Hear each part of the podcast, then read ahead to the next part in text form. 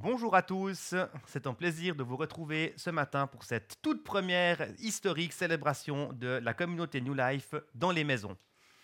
Ce matin, j'ai le grand plaisir de pouvoir vous partager en bout de ce que Dieu a mis sur mon cœur.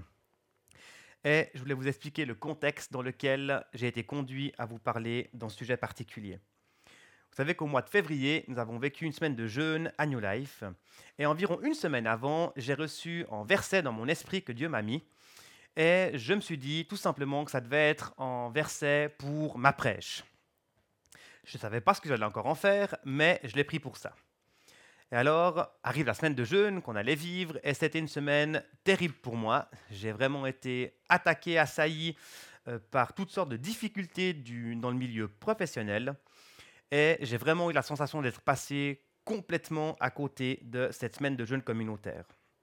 Quand est arrivée la dernière soirée, le vendredi, j'y suis allé vraiment euh, parce qu'il le fallait, je sentais que je devais y être. J'étais épuisé émotionnellement, j'étais épuisé psychologiquement, spirituellement, j'étais indisponible relationnellement et cette soirée vraiment m'a beaucoup coûté, mais au moins elle m'a permis de me placer devant Dieu. Et du coup, je rentre le soir en voiture et en rentrant, je termine ma discussion avec Dieu. Je me repens d'avoir gâché cette semaine qui devait être focalisée sur lui et qui n'a pas du tout été. Et durant cette semaine de jeûne, nous avons été confrontés à nos Goliaths, à ces ennemis des plus visibles aux plus sournois. Alors dans ma voiture, en rentrant, je crie à Dieu et je lui dis, mais en fait, Seigneur, ce que je réalise, c'est que mon plus grand, mon plus grand ennemi à moi, eh ben, c'est moi-même, mes propres conflits. Et Dieu me dit, oui, alors je dis c'est bien, mais comment est-ce que je peux abattre moi-même Comment est-ce que je peux abattre cet ennemi si cet ennemi c'est moi-même? Je ne peux pas me tuer tout seul. Et la réponse de Dieu est très rapide et très claire. Dieu me répond oh si, tu vas mourir parce que tu vas mourir à toi-même encore et encore et tu vas me laisser faire. Alors j'accepte et je lui demande comment. Comment est-ce qu'on peut aller encore plus loin? Et Dieu me redonne ce verset que j'avais reçu une semaine avant, qui me dit, cherche d'abord le royaume de Dieu et tout le reste sera donné en plus. Alors je me sens un peu bête, mais vraiment sur la bonne voie. Et je réalise que Dieu m'avait glissé cette solution une semaine avant que les problèmes arrivent. Et moi, j'ai un peu bêtement considéré que c'était pour ma prêche, alors qu'en fait, je pense que c'était une clé pour pouvoir passer cette semaine de manière beaucoup plus sereine et dans sa présence. Donc je me suis fait voler cette semaine de jeûne, je me suis laissé voler cette semaine de jeûne avec, dans ma poche, bien au chaud, la clé que Dieu m'avait donnée. Ayant compris ça, je me suis dit que j'allais quand même garder cette notion pour pouvoir partager ça avec vous aujourd'hui. Et je vais vous partager ce qu'il en est ressorti en partant de la parole de Dieu.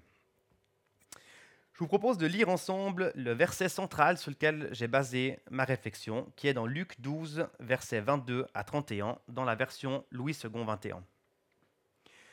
Jésus dit à ses disciples, C'est pourquoi je vous le dis, ne vous inquiétez pas pour votre vie de ce que vous mangerez, ni pour votre corps de ce dont vous serez habillés. La vie est plus que la nourriture, et le corps plus que le vêtement. Observez les corbeaux, ils ne sèment pas et ne moissonnent pas. Ils n'ont ni cave ni grenier, et Dieu les nourrit. Vous valez beaucoup plus que les oiseaux. Qui de vous peut, par ses inquiétudes, ajouter un instant à la durée de sa vie? Si donc vous ne pouvez rien faire, même pour si peu, pourquoi vous inquiétez-vous du reste? Observez comment poussent les belles fleurs. Elles ne travaillent pas et ne tissent pas. Cependant, je vous dis, Salomon lui-même, dans toute sa gloire, n'a pas eu d'aussi belle tenue que l'une d'elles. Si Dieu habille ainsi l'herbe qui est aujourd'hui dans les champs, et qui demain sera jeté au feu, il le fera d'autant plus volontiers pour vous, gens de peu de foi. Et vous, ne cherchez pas ce que vous mangerez, ni ce que vous boirez, et ne soyez pas inquiets. En effet, tout cela, ce sont les membres des autres peuples du monde qui les recherchent. Votre Père sait que vous en avez besoin. Recherchez plutôt le royaume de Dieu, et tout cela vous sera donné en plus. Ne crains point, petit troupeau, car votre Père a trouvé bon de vous donner le royaume. Alors la première chose qui m'est venue à l'esprit quand j'ai reçu ce verset que je l'ai lu, c'est comment est-ce qu'on peut définir le royaume de Dieu? Alors, ce que j'ai vu, c'est qu'en royaume, il peut être dans la domination terrestre et il peut être spirituel. Dans le lieu terrestre, en, euh, en royaume, eh ben, c'est en domaine, c'est en territoire dans lequel quelqu'un règne en maître. En royaume, je l'ai dit, c'est avant tout en territoire qui est, qui est régi par des règles que les autorités du territoire établissent et font respecter. Aujourd'hui, on parle plus de pays, de chefs d'État, d'État que de royaume, mais la notion d'autorité et de territoire demeure. On voit que sur la Terre, quand je dis ça, je pense que c'est assez clair pour tout le monde, on maîtrise bien les règles, ça paraît compréhensible. Alors qu'en est-il du royaume de Dieu? Qu'en est-il de cette dimension spirituelle? Dans la Bible, le terme royaume vient du grec basiléa, qui signifie pouvoir royal, loyauté, domination, autorité et dignité royale. Et ce terme a trois significations. La première, c'est la notion d'une sphère d'autorité terrestre, une notion de qui gouverne en royaume, comme je l'ai dit plus haut. La deuxième, c'est l'autorité que Jésus a, son pouvoir royal comme étant le Fils de Dieu victorieux. Et la troisième, c'est l'autorité qui a été confiée et déléguée aux chrétiens par Jésus lui-même. Ce pouvoir royal qui a été conféré à nous en tant que membres du royaume de Dieu. Et ces trois angles, ils reprennent cette notion de dire il y a vraiment une sphère terrestre, il y a une sphère spirituelle, et cette sphère spirituelle, elle a été donnée, Dieu l'a donnée à Jésus, qui nous l'a redonnée à nous. D'ailleurs, Jésus, quand il était sur terre, dans son ministère, il a régulièrement parlé du royaume de Dieu à ses disciples. Alors ses disciples ont fait comme je pense nous l'aurions fait. Ils lui ont posé la question directement, mais qu'est-ce que c'est que ce royaume? Ils l'ont demandé. Et dans Luc 17, 21, on a une des réponses de Jésus qui dit Le royaume de Dieu ne vient pas de façon spectaculaire. On ne dira pas Voyez, il est ici, ou bien Il est là. Car sachez-le, le royaume de Dieu est au milieu de vous. Alors j'imagine sans trop réfléchir que lorsque Jésus parlait aux disciples du royaume de Dieu, tout le monde imaginait un peu le paradis, qu'est-ce qui allait se passer plus tard. Moi, j'ai souvent pensé comme ça. Quand on parle du royaume de Dieu, on voit un peu ça comme ça. On voit comme ce qui va se passer après notre mort. Et on espère vraiment qu'on va retrouver le plus de gens possible qu'on aime là-bas. Mais le royaume de Dieu, c'est plus que ça. Dieu veut beaucoup plus, parce que le royaume de Dieu, il consiste en la capacité que nous avons d'entrer dans la destinée que Dieu a pour nous. Dans ce passage, Jésus, il fait plus qu'une simple qu'une simple info. Il amène une révélation, il amène une nouvelle façon de penser. Il explique que le royaume ne va pas venir de façon spectaculaire. Et en plus, il explique que c'est pas qu'il va venir, c'est qu'il est déjà ici, au milieu de nous. Et je pense qu'on doit apprendre à arrêter de chercher quelque chose qui est devant nous. Et Jésus ici, je pense qu'il parle de lui. C'est lui le porteur du royaume. C'est lui qui est venu sous l'autorité du roi Jésus possède cette autorité, l'autorité que Dieu lui a donnée, c'est son envoyé. Et il est venu sur ce royaume, sur terre, pour nous confier les clés de ce royaume spirituel. Et avant de repartir vers le Père, qu'est-ce que Jésus a fait? Il nous a transmis son mandat. Dans Jean 20, 21, il a dit, Comme mon Père m'a envoyé, moi aussi je vous envoie. Jésus nous dit de la même manière que je suis le porteur du royaume de mon Père ici, je vous appelle à être les porteurs du royaume que je vous donne ici, après mon départ et jusqu'à ce que je revienne. Je crois que Dieu nous demande vraiment de ne pas être passif, de ne pas attendre que le royaume arrive, mais d'être ici. Jésus rappelle que le royaume de Dieu est en nous et par l'Esprit. Ne cherchons pas le royaume terrestre dans les sphères terrestres on peut être que déçu. Je crois que j'ai dit non, je, reprends. Ne cherchons pas le royaume de Dieu dans les sphères terrestres. On ne le trouvera pas ici. Son royaume n'est pas terrestre. Dans Jean 18, 36, Jésus dit à deux reprises, Mon royaume n'est pas de ce monde. Non, mon royaume n'est pas d'ici. Le royaume n'appartient pas à la terre. Il ne provient pas de la terre. Mais Jésus n'a jamais dit par contre qu'on ne pouvait pas y entrer depuis la terre. Bien au contraire. On le peut, mais on ne peut pas rentrer par les moyens terrestres. On peut rentrer par des moyens spirituels. Alors qu'est-ce que c'est que le royaume de Dieu? Eh bien, c'est tout, ce que, c'est tout ce qui est de Dieu et qui vit en moi, en toi, en chacun d'entre nous.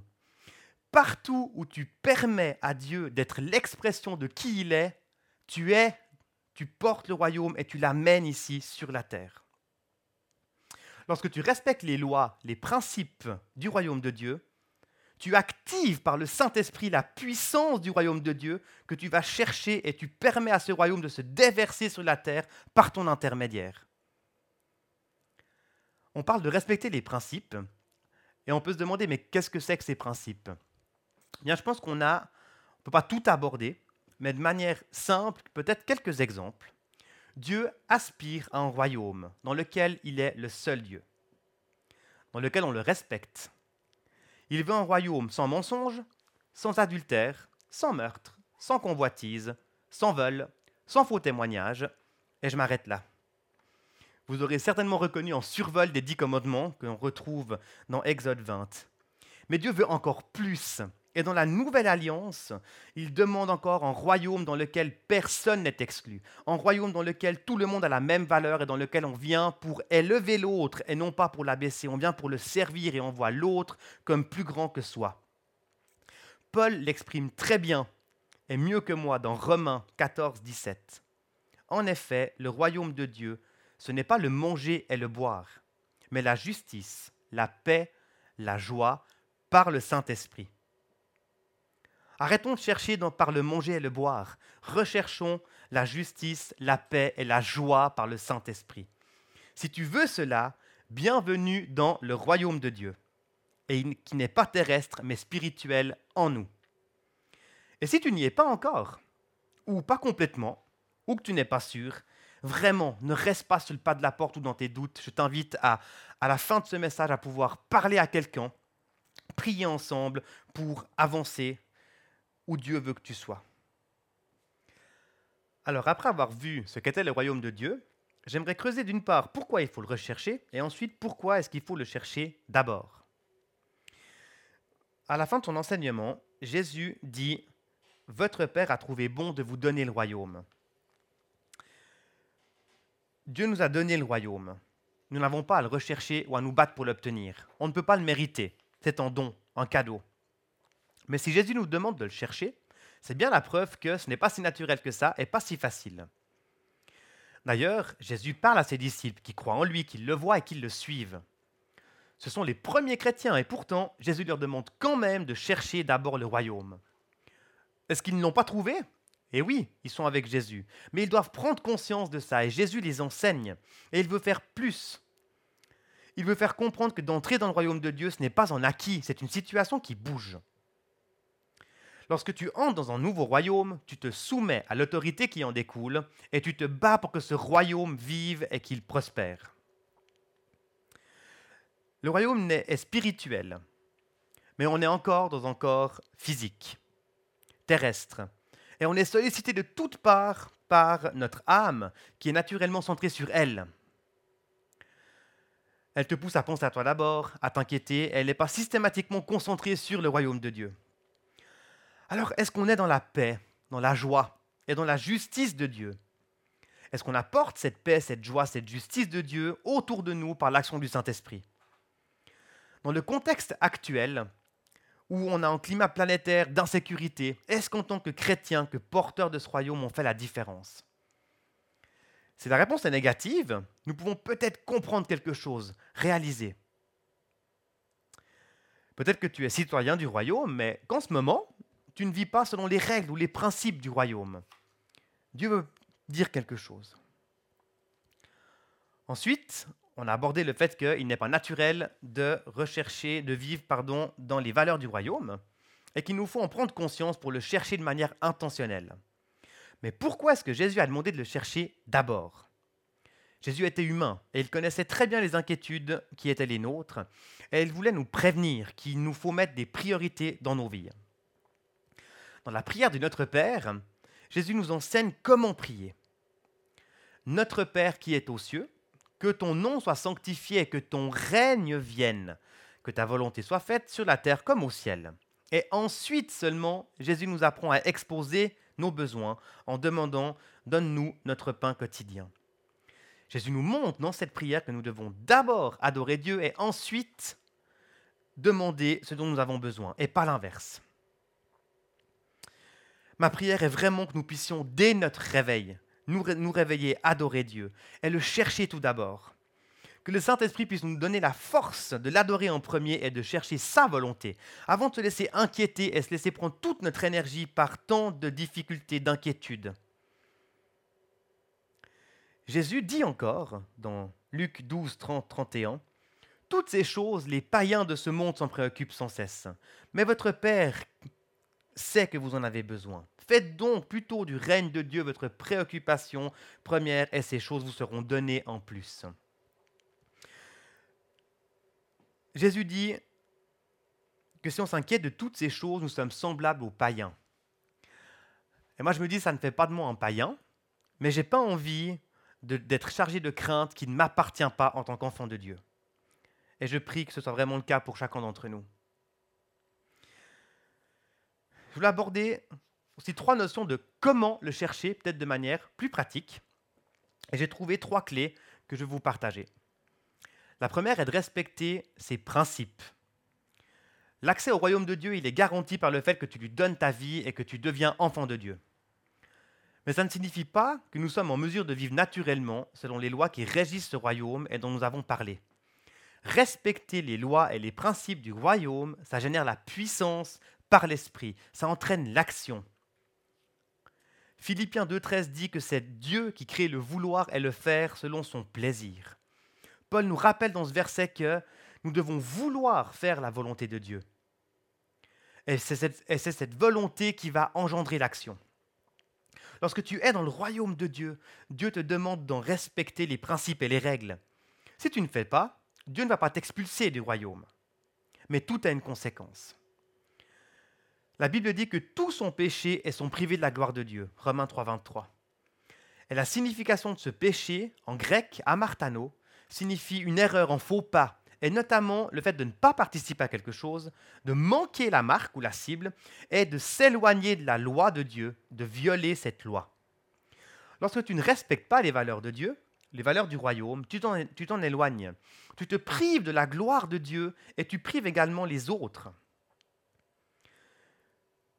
Tu t'éloignes aussi de ta destinée parce que l'action, la puissance, la gloire de Dieu nécessaire à l'avancement du royaume ne peut pas se manifester en toi. Je prie qu'on puisse vraiment respecter ses principes et rester près de lui. La deuxième clé, c'est par la confiance en lui. Jésus nous enseigne qu'il ne sert à rien de s'inquiéter pour des affaires physiques et humaines. Combien d'énergie est-ce qu'on perd à s'inquiéter pour des choses de manière inutile, alors qu'on ne peut de toute façon pas les changer? Chercher le royaume de Dieu d'abord, c'est ne pas laisser quoi que ce soit nous détourner du but. Lorsque je souffre, je peux espérer en Dieu. Sa parole est claire, mais je ne dois pas laisser ma douleur me, détourner du but que Dieu m'a donné. La terre dans laquelle nous vivons n'est pas soumise aux règles de Dieu. Tant de choses sont faites pour te détourner de lui. Lorsque ta priorité n'est plus Dieu, tu t'éloignes de son royaume. Et lorsque tes inquiétudes prennent le dessus, tu t'éloignes aussi de son royaume. Dieu ne fermera jamais les portes de son royaume à tous ceux qui l'aiment d'un cœur sincère, mais il doit constater avec tristesse que grand nombre de ses enfants s'éloignent bien souvent sans s'en rendre compte, et il aime voir ses enfants revenir dans le territoire qu'il a prévu pour eux, qu'il nous a offert en cadeau et pour lequel son Fils unique a payé le prix. La troisième clé, c'est par l'action. Dans sa lettre aux Corinthiens, Paul explique que pour vivre le royaume, il ne faut pas en parler uniquement, mais qu'il faut agir. Car le royaume de Dieu, dit en Corinthiens 4, 20, le royaume de Dieu n'est pas une affaire de parole, mais de puissance. Paul explique qu'il ne suffit pas de prêcher le royaume de Dieu et d'en parler, mais qu'il faut que le royaume de Dieu s'expérimente car il est puissant. Là où est le royaume de Dieu, là est la puissance de Dieu. Est-ce que tu veux expérimenter quotidiennement la puissance de Dieu dans ta vie? Eh bien, la clé, c'est d'agir selon les valeurs du royaume. Les respecter ne suffit pas. Tu dois agir, ouvrir ta bouche, prier, bénir. Dieu nous a promis qu'une puissance nous accompagnerait. Marc 16, 17, 18 dit Et voici quel signe, à quel signe on pourra reconnaître ceux qui auront cru? Ils chasseront des esprits mauvais en mon nom. Ils parleront des langues nouvelles. S'ils prennent des serpents dans leurs mains ou boivent du poison, il ne leur arrivera aucun mal. Ils poseront les mains sur les malades et ceux-ci seront guéris. Voilà ce que Dieu attend de nous, qu'on puisse vivre dans son royaume et expérimenter la puissance qui permettra à d'autres de voir ce royaume et d'y entrer. Je prie qu'on puisse tous vivre ça. La guérison, le miraculeux, la délivrance. Alors comment chercher le royaume? Eh bien, retenons ces trois clés. Par le respect des principes du royaume de Dieu, par la confiance que tu places en Dieu et par l'action. Et alors, vous verrez le, roi, le règne de Dieu venir dans votre vie, en vous, autour de vous. Vous expérimenterez toujours plus la puissance qui émane du royaume, la justice, la paix et la joie. Moi j'ai envie de dire Amen déjà. J'arrive à la fin. Et pour conclure, je voulais dire notre priorité doit être le royaume de Dieu et pas les affaires de ce monde. Ça signifie d'abord que nous devons rechercher activement le salut qui vient du royaume de Dieu, parce que sa valeur, elle dépasse tous les trésors de ce monde. Si on fait du royaume de Dieu la priorité, Dieu a promis de faire de nous sa priorité. Alors pourquoi s'inquiéter? Pour revenir à mon expérience personnelle que je vous partageais au début, lors de cette semaine de jeûne, je constate que je n'ai pas cherché le royaume de Dieu d'abord. J'ai foncé tête baissée avec mon énergie, mes propres forces pour essayer de régler mes problèmes tout seul. Et je me suis fait voler mes moments avec Dieu. Je me suis fait voler temporairement et j'ai perdu mon objectif. Et en fait, je ne me suis pas fait voler, je me suis laissé voler ces moments. Voilà ce que Dieu m'a encore appris. Je suis responsable de ce qui s'est passé je me suis laissé voler parce que je n'ai pas respecté les principes du royaume de Dieu. Alors concrètement, est-ce que ma journée, ma semaine aurait été vraiment différente? Est-ce que mes difficultés auraient disparu par l'action du Saint-Esprit? Eh bien, Dieu peut tout, c'est vrai. Mais au risque de choquer, je pense que dans cette situation-là, pas forcément. Dieu a promis de prendre soin des siens et de pourvoir à tous nos besoins. Philippiens 4, 19, pour ceux qui veulent aller creuser mais sa volonté dépasse tout ce que nous considérons comme bon pour nous. Jésus nous dit de ne pas nous concentrer sur ce monde, avec tous ses titres, ses attraits trompeurs, mais sur le royaume de Dieu, de garder les yeux fixés sur lui. Donc j'aurais très probablement passé dans les mêmes difficultés, le même emploi du temps, le même rythme d'un point de vue terrestre, mais spirituellement, si j'avais sorti cette clé de ma poche et que je l'avais appliquée tout de suite, ça aurait été une autre affaire. Tout aurait été différent, parce que j'aurais tenu mon âme fermement dans la présence de Dieu.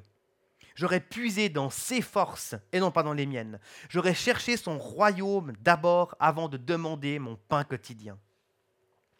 Si je vais revivre cette semaine avec ces nouvelles clés, eh bien je me lèverai en remerciant Dieu pour cette journée qui s'offre à moi. Je prendrai du temps pour lire la Bible, pour prier, pour l'adorer. Et ensuite, je lui demanderai de venir avec sa sagesse pour régler toutes les situations professionnelles qui se présenteront devant moi. Et je lui demanderai la force de pouvoir traverser cette journée avec sa force à lui. Et en partant de chez moi, eh bien, je n'aurai pas l'impression d'avancer par mes propres forces, mais j'aurai l'impression d'avancer avec l'aide du Saint-Esprit. J'aurai laissé le stress qui me serre la poitrine à la maison, au pied de Dieu, et j'aurais passé cette journée avec l'assurance que le Saint-Esprit est avec moi parce qu'il vit en moi. Et j'aurais vécu cette journée du royaume et j'aurais amené le royaume dans mon travail. Je fais une parenthèse que je ne devrais pas faire, mais dans cette semaine, j'ai été désagréable avec mes collaborateurs. Il y a eu des mots pas agréables. J'ai dû demander pardon. J'ai cessé de déverser le royaume de Dieu. Et c'est ce qui m'a coûté le plus. Et pour conclure, j'aimerais t'encourager à prendre cette décision aujourd'hui de répondre à l'appel de Dieu, à la demande de Jésus. Cette prière de dire oui Seigneur, je veux chercher d'abord ton royaume. Au-delà de mes difficultés, au-delà de mes faiblesses, au-delà de la maladie, au-delà de mes craintes, Je veux avoir le bon réflexe de lever les yeux vers toi, Seigneur, et de chercher ton royaume. Si tu n'as jamais fait le pas d'entrer dans ce royaume en acceptant de confier ta vie au meilleur roi de l'univers, à Dieu et à son Fils Jésus, mais je prie que tu puisses aussi prendre cette décision maintenant par une simple prière. Pour t'aider à te positionner, j'aimerais te poser quelques questions et je vous laisserai là-dessus pour pouvoir vivre ce temps dans la présence de Dieu. À quoi est-ce que je consacre mon énergie?